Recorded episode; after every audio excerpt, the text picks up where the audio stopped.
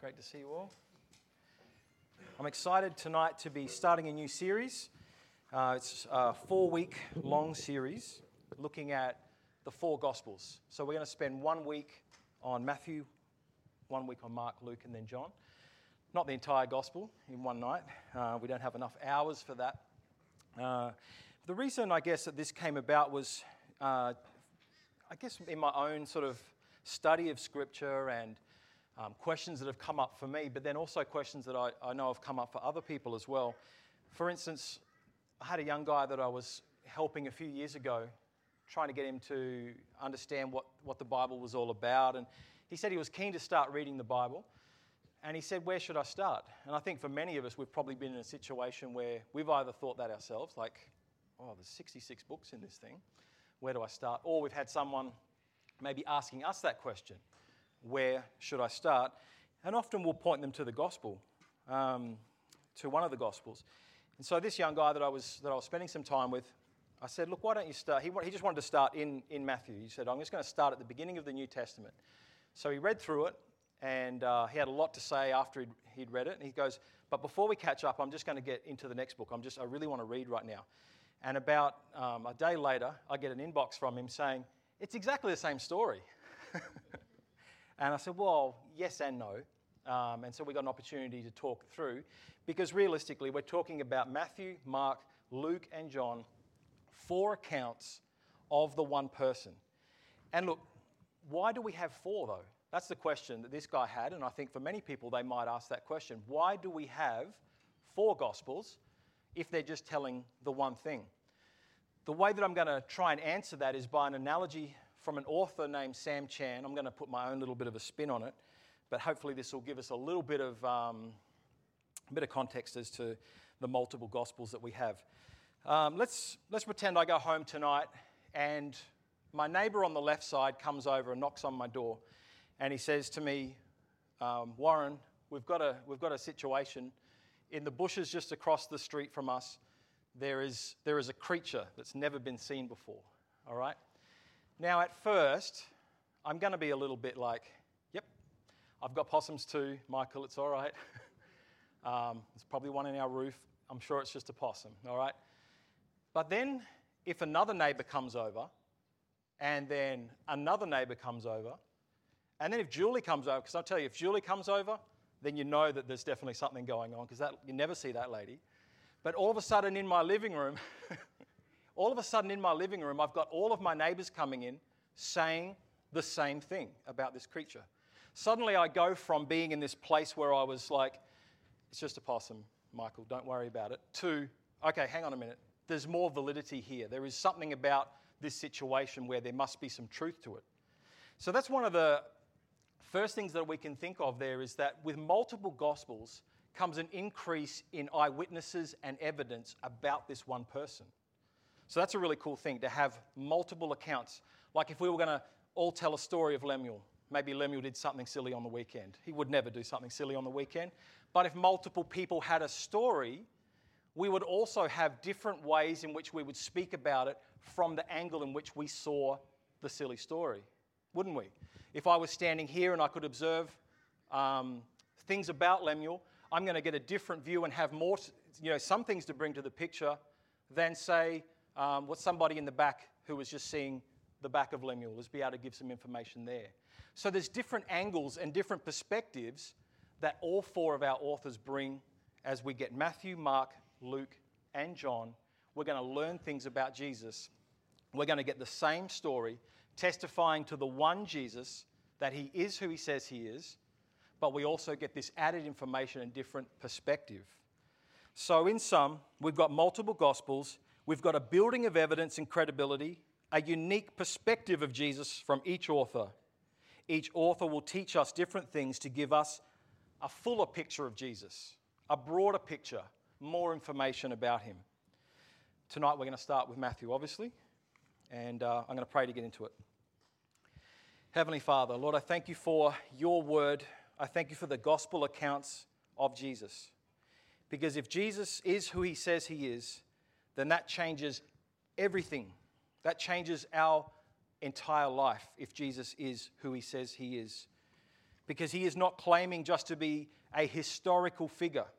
He is not claiming just to be a teacher who has some wisdom to share and hopefully help us a little bit in our journey.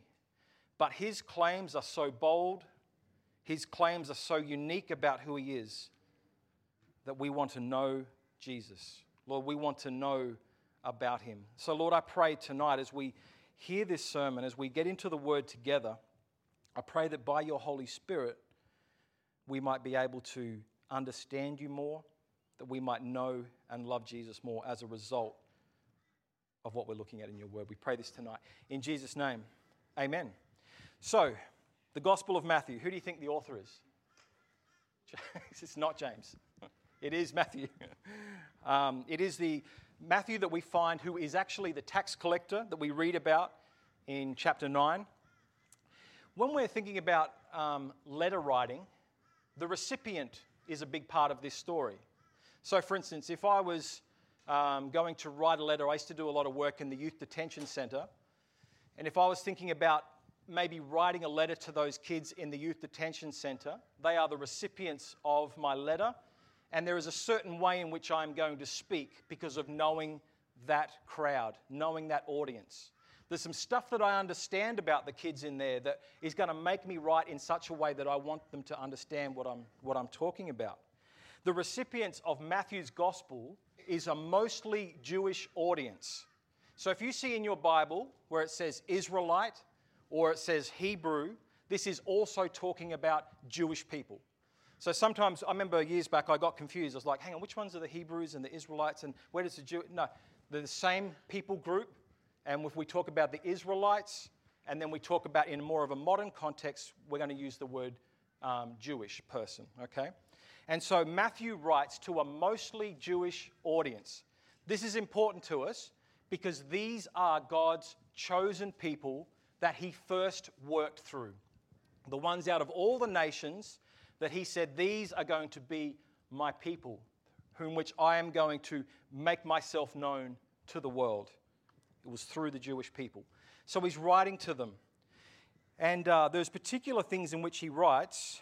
The purpose in which he writes is to say to them that this Jesus that we have just come to know, who came and walked this earth, who died on a cross, and who resurrected, is actually the Messiah that you were waiting for all along. Now, I need to explain that because if you were a Jewish person around the time of when Jesus arrived, your mindset of understanding the scriptures, the way that you lived your life, something that was very important to you was the reality that the scriptures tell us there is a Messiah coming to save you. So you were living with that. It's a little bit similar for us, right? When we think about Jesus will return. So we live with an expectancy of waiting upon the return of Jesus the Jewish people were living their lives waiting for this Messiah to come. Interestingly, as well, which we need to point out, is that it was so specific as well that it wasn't just a vague kind of notion of there's a Messiah coming, we don't really know much about him. There was actually explicit information throughout the Old Testament about this Messiah and what, what family he would be born into that says that he would be born into the lineage and the line of King David. King David, as, as many will know, is the, the great king of the Old Testament. Um, he is the one who took down the giant Goliath. He is the one that led the Israelite nation to victory. And it was said all throughout Scripture that this Messiah is going to come through the family line from King David. So, uh, we're just going to take you through a couple of scriptures to, to show you a little bit of that. The first one I'm just going to read. The second one, if you've got a Bible or you've got your app, I'd love you to have a look with me. But this first one, I'm just going to read it. It's 2 Samuel um, 7, chapter 7, 12 to 16 is the, is the entire passage. But at the end of it, it says this This is God speaking to King David. He is actually making a covenant with him. So he's making a promise to King David. And he says, and your house and your kingdom shall be made sure forever before me. Your throne shall be established forever. So, that obviously is not talking about David, because one day David will die, and he did die, but he's saying your throne will remain and be established forever. Um, if you can turn to Psalm 22 for just a moment. I'd love to have a look here and just take you through something. Something else that um, you may or you may not know about King David. King David was a songwriter. And in fact, we have an entire book in our Bibles called Psalms that are mostly written by this king. This King David is a songwriter. Uh, he played mostly on the harp, I believe. I'm not quite sure how you play a harp, if that's the right hand motion. Um, when, you, when you might have heard of the story about Jesus and his crucifixion, put your hand up if you know that when Jesus was crucified, his hands and his feet were pierced with giant nails. Hands up if you know that information about Jesus' crucifixion. All right. Put your hand up if you know that the soldiers who were taking him to Calvary did a thing called casting lots for his clothing. Casting lots might be the equivalent of at youth group doing rock, paper, scissors, like working out who's going to win something, right? So they cast lots. They did this process to work it out. But the soldiers put, uh, they cast lots to actually take Jesus' clothes, to say, I'm going to get his garments. Hands up if you know about that one. A few people. Excellent. When you were crucified, um, to make sure that you were dead, your bones were broken. They would come along at the end and they would break the bones of the people who were crucified just to make sure these guys are going down and can't hold themselves up. Jesus' death was unique um, in that he died and uh, they pierced his side, but he did not have any of his bones broken. Hands up if you were aware of that one. Yep, excellent. Um, hands up also if you are aware that just before Jesus died, he cried out, My God, my God, why have you forsaken me? Who knows that one? Excellent. So most people know these specific details about what happened to Jesus, right, when he went to the cross. We're going to have a look at this psalm. Now, what I want you to keep in mind is this psalm takes place, the writing of this psalm takes place long before Jesus actually comes, long before he even walks the earth and goes to the cross. Let's have a look at the first line. So, picture David there with his harp doing a little bit of casual songwriting. And what is his first line of Psalm 22? He says, My God, my God, why have you forsaken me? So maybe you're a little bit convinced, maybe you're not. Maybe you go, oh, you know, maybe that's just like a Jewish phrase for when you're feeling down. You, you kind of cry out, My God, why have you forsaken me? All right, let's uh, jump over to verse 16. In verse 16, it says, For dogs encompass me, a company of evildoers encircles me. They have pierced my hands and feet. What kind of song lyrics is that? They have pierced my hands and feet. Verse 17 I can count all of my bones, meaning none of my bones are broken. They stare and gloat over me. Verse 18 They divide my garments among them, and for my clothing they cast lots. This is so specific. This is so specific.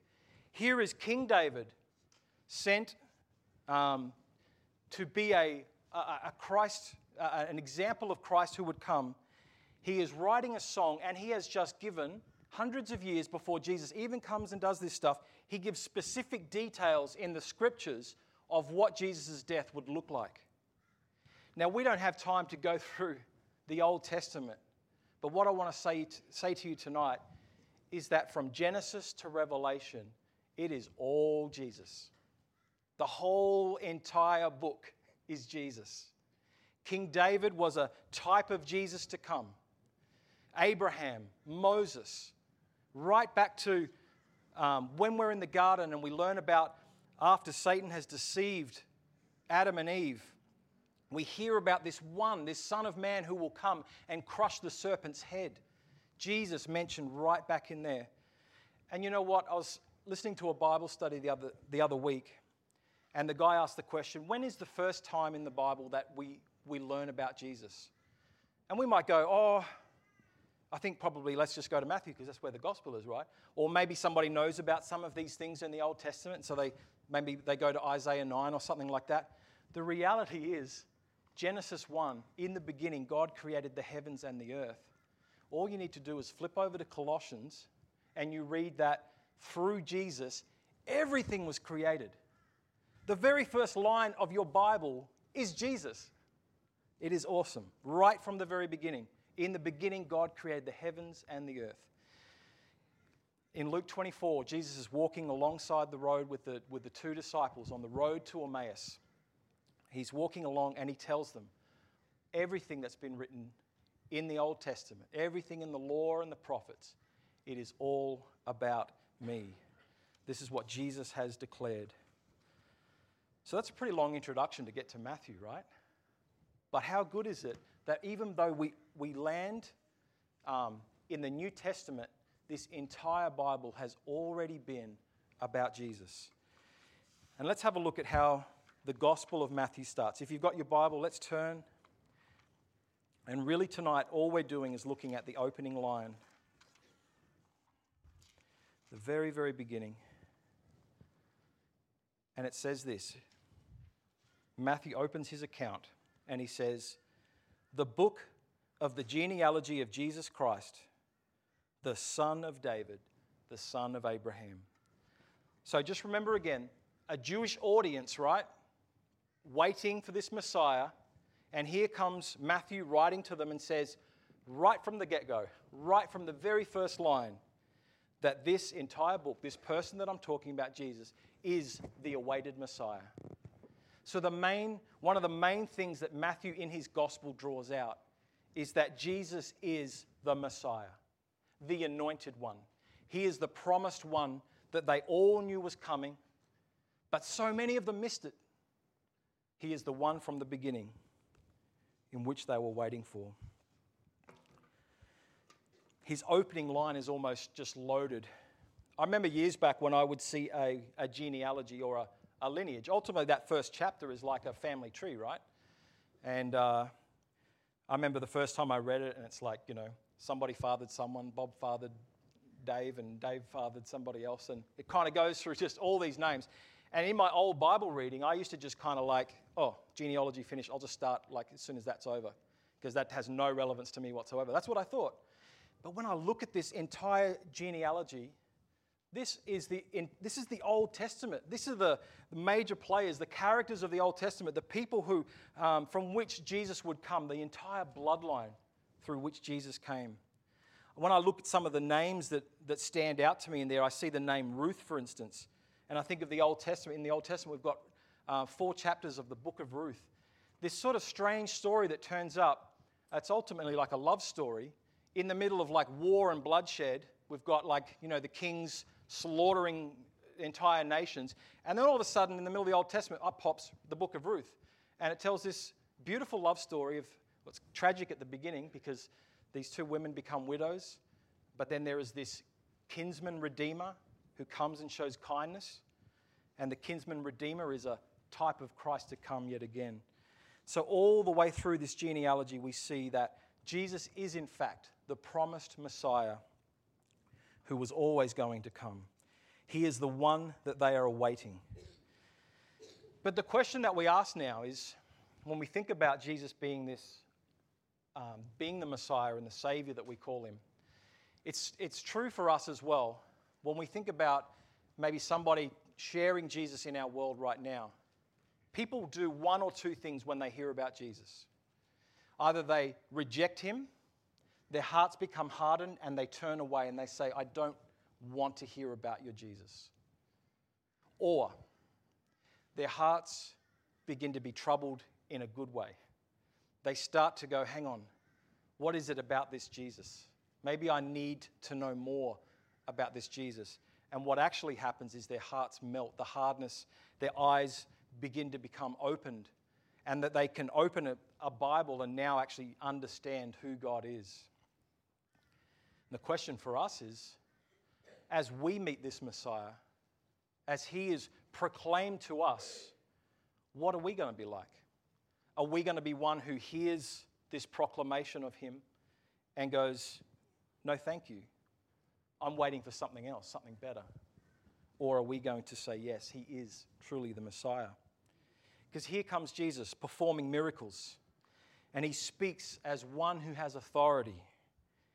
He even reads in, in the synagogue, which is like church in Jesus' day. Um, he, he goes over, he was allowed to, to speak, and he goes over and, and takes out one of the ancient scrolls, starts reading from the scroll one of the prophecies that was about him, and says to them, Today, in your presence, this scripture has been fulfilled. That's a mic drop moment right there. Here are these Jewish, here's this Jewish audience still waiting for this Messiah. And this guy all of a sudden steps up in the meeting, reads this thing out, and goes, Oh, yeah, I'm him. I'm the guy you've been waiting for.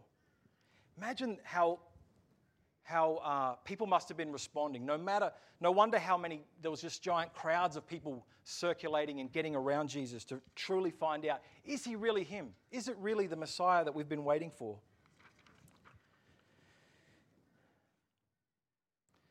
The reaction that Jesus gets is uh, very interesting. We live in a world right now where everybody wants to kind of like say that everybody's okay with their own belief. They want to say that, hey, if that's true for you, that's good. But that's not necessarily true for me. That is such a lie. There are universal truths that apply to every single person. And when Jesus came along, he didn't say, let's all just get along. He didn't just come along and say, look, bring all your different beliefs and we'll all just have a big garden party and it'll be lovely. Jesus came along and said, I am the way, I am the truth, and I am the life. The news of Jesus actually does divide people because are they going to follow him or are they going to reject him? The other thing about the way that Jesus came is that he really, really messed with people's heads in regards to what they were expecting this Messiah to be like. So, for instance, um, let's say if we were going to, I don't know, maybe you go to a, a show or a, a movie or something like that, you have certain expectations of what you think this thing's going to be like. And I think for many of these Jewish people, when they saw Jesus, they were confused because they thought he was going to be very different than what he actually was. They actually thought, for, many, for most of the Jewish people, they thought that Jesus was going to come along with a sword in hand and crush their enemies. In the same way that God had brought judgment upon some nations through the leadership of Joshua. So when they were expecting a Messiah, they were expecting this one who would come and just completely obliterate their enemies and just make them the awesome people of the world again. But here comes Jesus. He turns up with these radical teachings, never breaking God's laws, but building upon God's laws, adding to God's laws. And he says things like, Love your enemies. Hang on a minute, I thought we were going to like slaughter them. he says, Turn the other cheek. Wait a minute. I'm a, I'm a prideful nation. We, we're a prideful nation. We turn the other cheek, love my enemies. This is the kind of stuff that Jesus does to our religious mindsets. And when I say religious mindset, I mean the way in which we can become a type of people who cares more about structure and rules and keeping things nice the way that we want them.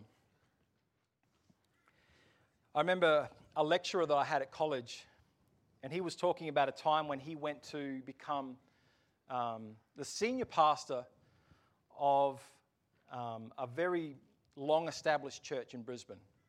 Um, and when he went there, what he encountered was a group of people who really didn't want to change.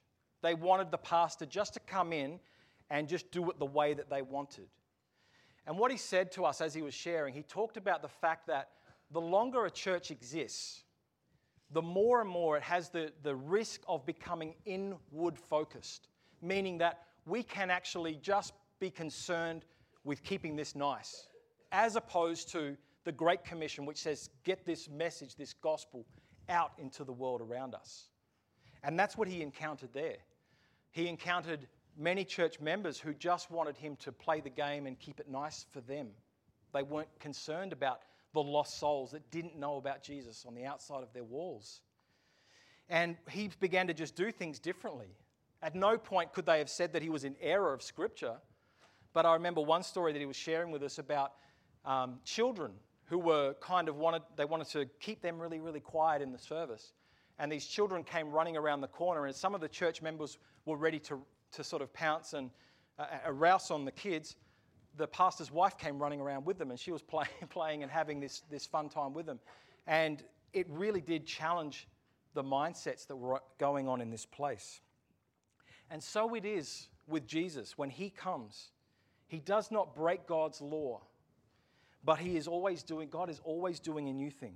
And when Jesus came, it was so unique in the way that he came with his message of love your, love your enemies, or the fact that he has fulfilled all of the law, but then adds to the law, takes it up a notch as well. And what did Jesus say? In, in, we read in Matthew 5, verse 17, it says that Jesus said, I did not come to abolish the law. So, all that happened in the Old Testament, Jesus is not saying, I didn't come to do away with that. I didn't come to abolish that. But he says that I have come to fulfill them. So, everything that's already been written, Jesus fulfills everything of the law and the prophets, the Old Testament. Yet here he was, and people were divided. Is he the Messiah? Nobody could ever live by the law of God perfectly. There is not one person in this room who could live by the law of God perfectly. We only need to take a look at the Ten Commandments and we start to see very, very quickly how much we need a Savior.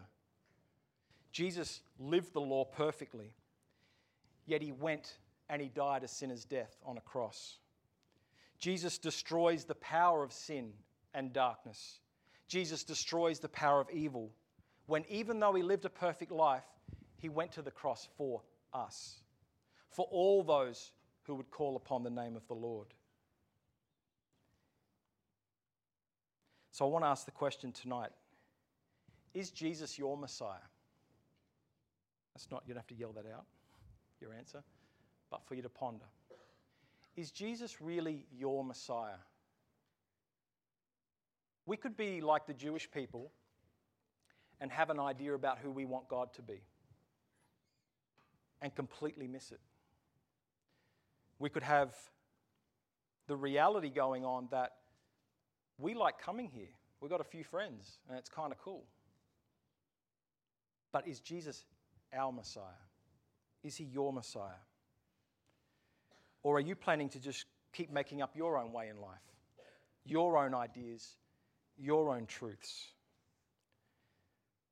Have you come to the place where you've come to Jesus for the forgiveness of your sins? The reality for all of us is there, there is a day coming when we are going to stand before the God of the universe. I don't even know why people would be talking in, in the middle of something like this. We are going to stand before God and give an account for our life. I preach because I care about your soul. What I don't really care about is whether you make it in a good career or not. I hope that you have a fruitful life in that kind of sense. I hope that your life is healthy and is lived well. But I care about the day when you stand before God. Because on that day, you're going to go to one or two places. You are going to go to heaven and you are going to reign with Jesus forever. Or you are going to go to hell. And I say that to you trembling. I want you to know Jesus as your Messiah. He came for you, He calls you to Himself. The good news about the good news is that salvation is for all who would believe. It's for those who would call upon the name of the Lord and say, you know what, I have come to the end of myself. I can't do it. Some of us live our life going, I've got it sorted. And it's like we're grabbing water and going, yep, I can keep this water in my hands forever. But that water keeps draining out of our fingers. We cannot hang on to it. That is what your life is like without Jesus. There is an opportunity for you tonight to know Jesus as your Lord and Savior. Not just to know about Him, but to come to the cross and to say, you know what, I have made a mess. I need to repent, which means to turn from myself to the God of the universe. So, I've got three things I want to finish on for you tonight. There is an application for us that just because Jesus was the Messiah for the Jewish people, there are three things for us. Well, actually, there's four. There's the one I just talked about that Jesus is your Messiah. Here's the first one. When we think about this story that we've just unraveled right from the beginning of Genesis, we're actually saying that we have this massive story that is existing. God is doing his thing, regardless of us or not. God is the universe of everything. Uh, us, the universe. He is the God of all of the universe and everything that exists. It's all His, and it is all His story. We can ignore that and, as I said, try and hold that water in our hands or, or try and create our own little bit of awesomeness. But the good news is that there's already a massive, awesome story, which is God's story, that is happening right now. And you get to be a part of it. So you don't have to try and figure things out. You don't have to go and worry about your life and stress and go, How can I be awesome?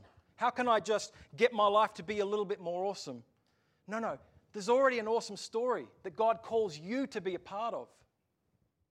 When I look around this room, there are, there are people, I see them, and they are my brothers and my sisters in the same story. My brothers and sisters in Christ. And we are together in God's bigger picture. We get to be included in this awesome and wonderful story. How good is that? You don't have to be the awesome one. That is such a relief. That is such a relief. I've spoken on this before, but having come through the whole music industry thing, hanging around um, an industry that continues to tell you you're nothing if you don't get the next thing out there, get the next album or the next keep everybody, you know, following you, following you. It's tiring, man. People only like you as long as you are able to keep dropping another song or another such and such, whatever it is that's keeping you your name in the public eye. You don't need to have your name in the public eye. Jesus' name is the one for the public eye. He is the awesome one. And we get to be united with his beautiful and already awesome story. Number two, the fact that Jesus is the Messiah from Matthew says to you that God is a God that you can trust. He is a God who is a promise keeper.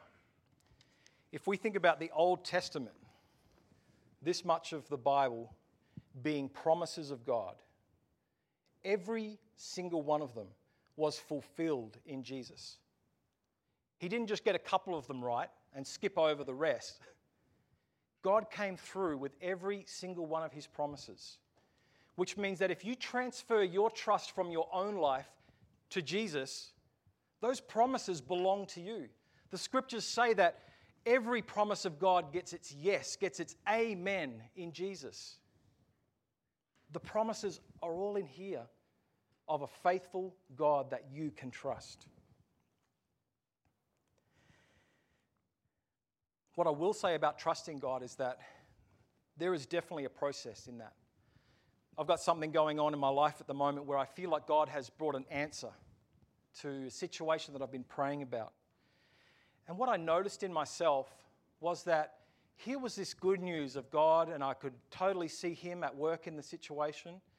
And my heart became rested and easy as I was like, oh, thank you, Lord.